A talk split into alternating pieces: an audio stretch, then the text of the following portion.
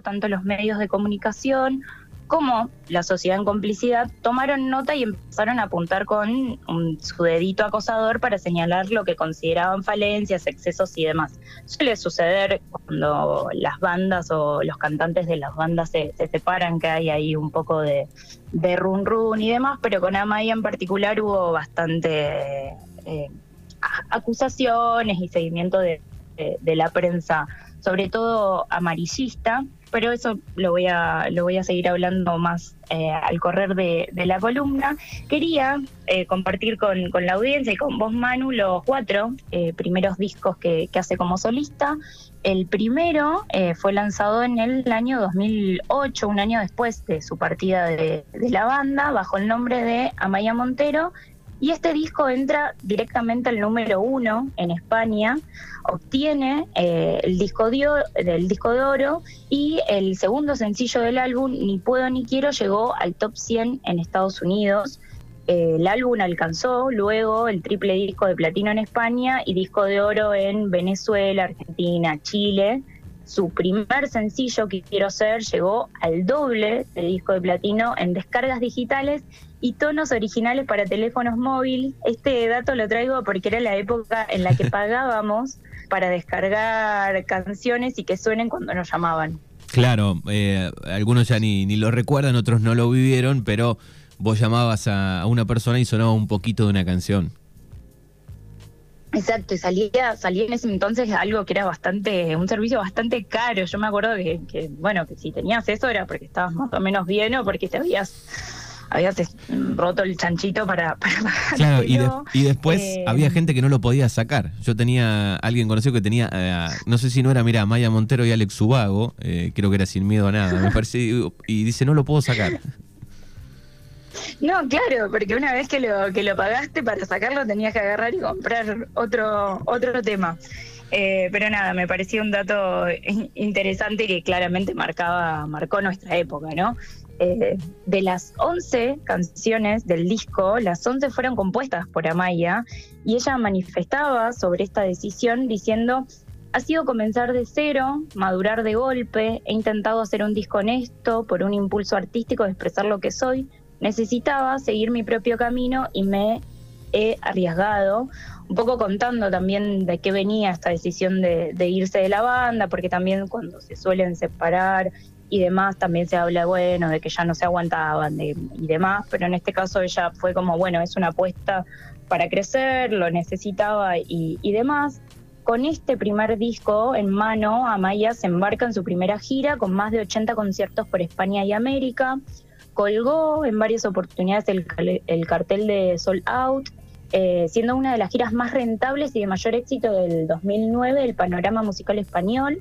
En Argentina incluso se presentó en el Estadio Luna Park y encabezó la 7ª edición del MTV Day 2009 en Madrid. Y por este disco es nominada en 4 categorías de los premios Orgullosamente Latino, ganadora de la categoría Solista Latina del Año, además ganadora de los 40 principales en España, y también tuvo una nominación a los premios Grammy Latinos. Para mí la recomendación de este primer disco Amaia Montero es 4 segundos.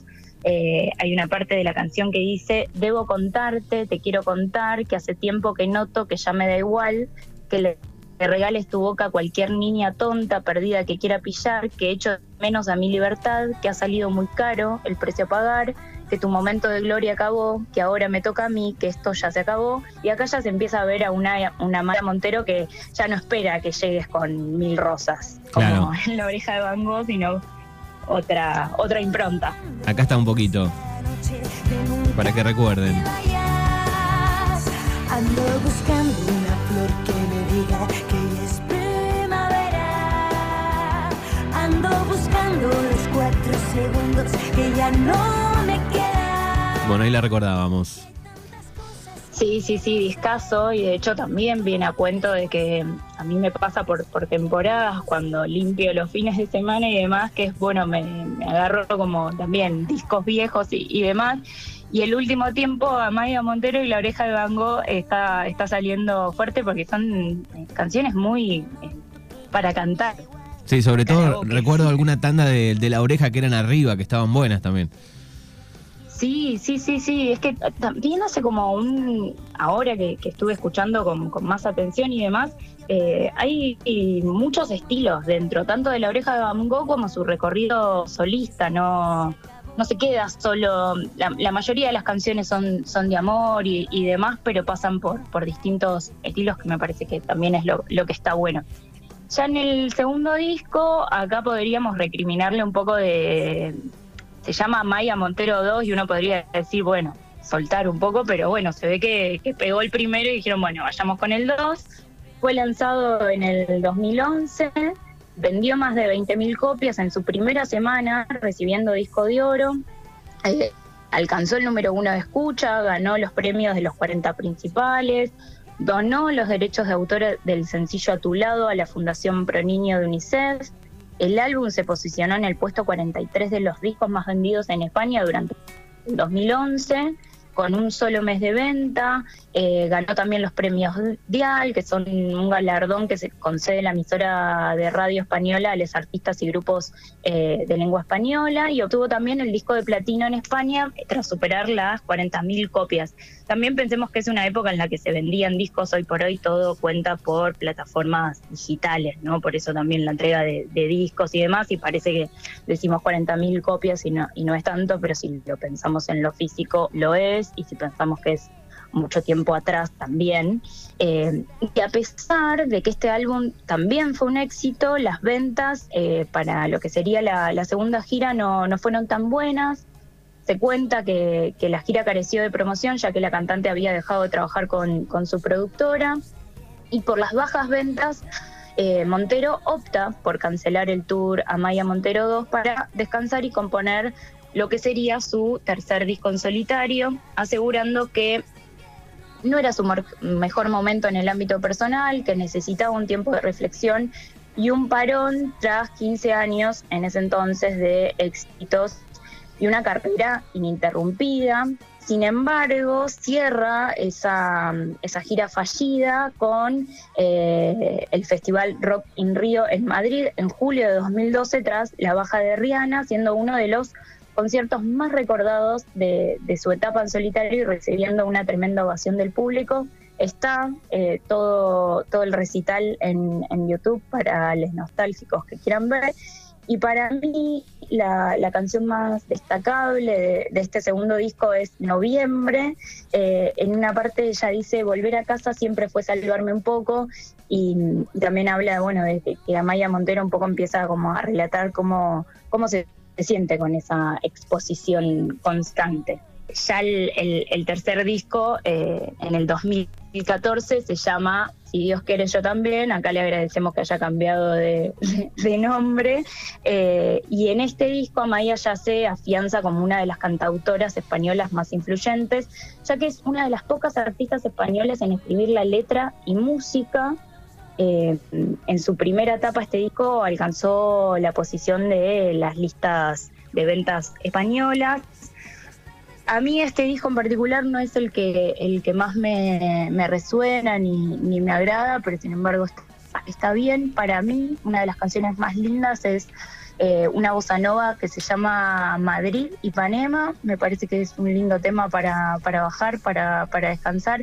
El resto, podrán oírlo, está todo subido en Spotify y YouTube. Y ya vamos con el último disco, Nacidos para Creer, que lo lanza ya más cerca de estos años, 2018. Debuta, número 1 en ventas digitales de 10 países, España, México, Argentina, Chile, Perú, Panamá, Uruguay, Estados Unidos, Ecuador, Colombia. Permanece más de 2 semanas en dicha posición en su país, y a nivel ventas el álbum no logra ninguna calificación oficial, siendo el álbum menos vendido de su carrera, y se mantiene solo 6 meses en listas. Nacidos para Creer significó, en palabras de la cantautora, un striptease emocional. El año en que lanza ese disco, el portal El Comercio le preguntaba qué la había impulsado a mostrarse de una manera tan vulnerable, y ella respondía que no creía que era una cuestión de vulnerabilidad, sino de honestidad. Dije que es un striptease porque me tocó hacerlo durante la crisis de los 40, a esa edad te das cuenta que sabes bastante de la vida, mientras que cuando uno es joven se cree dueño de la verdad, pero la experiencia es un grado que hay que alcanzar. En este disco hablé sobre el amor a uno mismo y de cómo me he sentido yo y las conclusiones que he sacado durante todo este tiempo, y pienso que morir de amor es vivir de pie, nacidos para creer en las cosas que merecen la pena.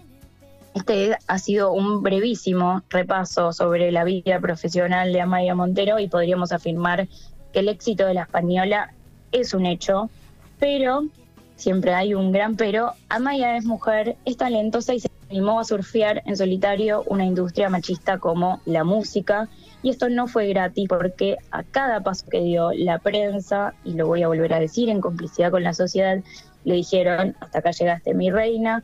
Cuando las mujeres no salimos de nuestro rol asignado por este sistema capitalista patriarcal que todavía nos desea en casa y pasivas, aparecen los conflictos, el estigma y sobre todo el juicio moral sobre comportamientos privados. En 2018, cuando Amaia lanza este cuarto disco, la prensa encontraba otra vez, digamos, la oportunidad de hablar de su cuerpo y debatir sobre si se había operado o no, si había perdido de peso y cómo lo había hecho.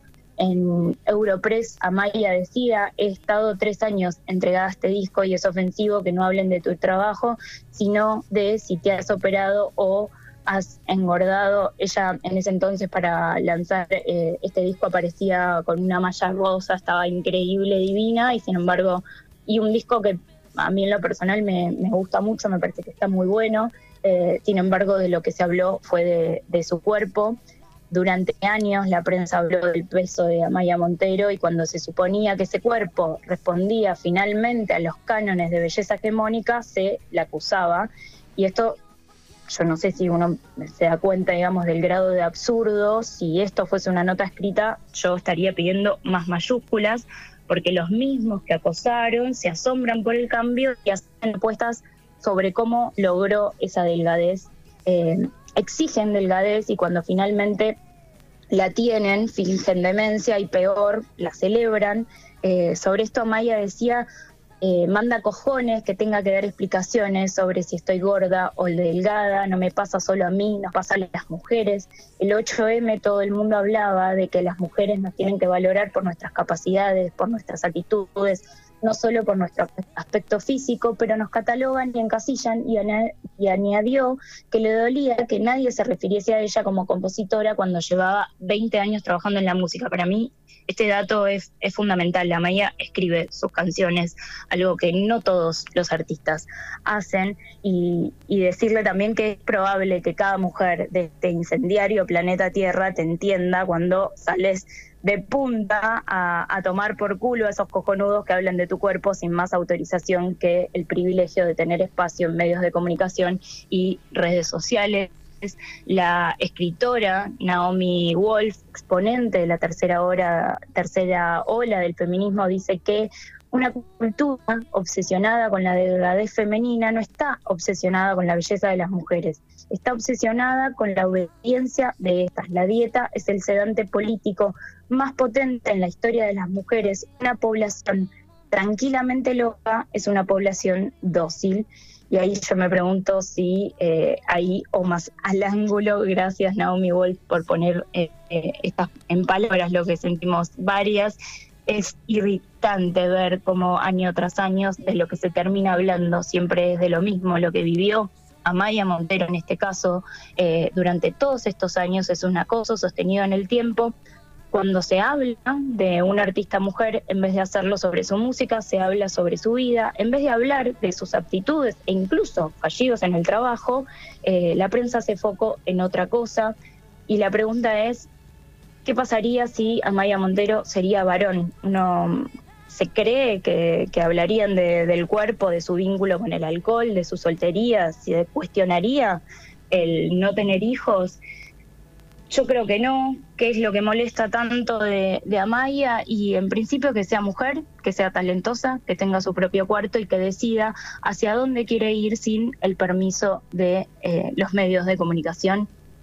Los ataques En este caso, a Amaia Montero claramente no son solamente ataques hacia ella, sino un mensaje para todas las demás mujeres, un spoiler alert de no te atrevas a ser buena en otra cosa que no sea sostener las tareas de cuidado, sumisa y acompañante. Y voy a cerrar esta columna, espero que tengan ganas de escucharla como yo, con la última canción de Nacidos para Creer, la primera canción del disco Nacidos para Creer, y presten atención en las primeras estrofas. Ella dice: hay quien encuentra raro que a los 40 no esté casada, pocos me han desnudado, muchos me hacen la cama, otros juran que bebo y que en persona no valgo nada, que hace 2 o 3 tallas que no entro en mis vaqueros, y a veces me dan ganas de volver y decir: si tú no sabes nada de mí, ni dónde, ni con quién, ni cuándo, si cuelgo a Dios o al diablo en la pared, ¿a qué me atreví, lo que nunca haré? ¿A cuánto vendes tú la verdad? ¿Quién te dio vela en este entierro?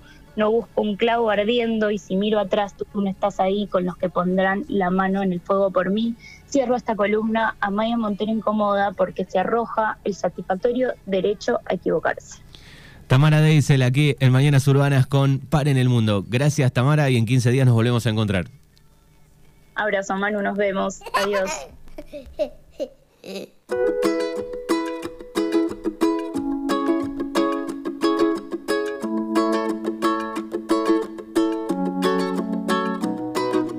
Hay quien encuentra raro que a los 40 no esté casada. Pocos me han desnudado, muchos me hacen la cama, otros juran que debo y que en persona no valgo nada, que hace 2 o 3 tallas que no entro en mis vaqueros, y a veces me dan ganas de volverme y decir: si tú no sabes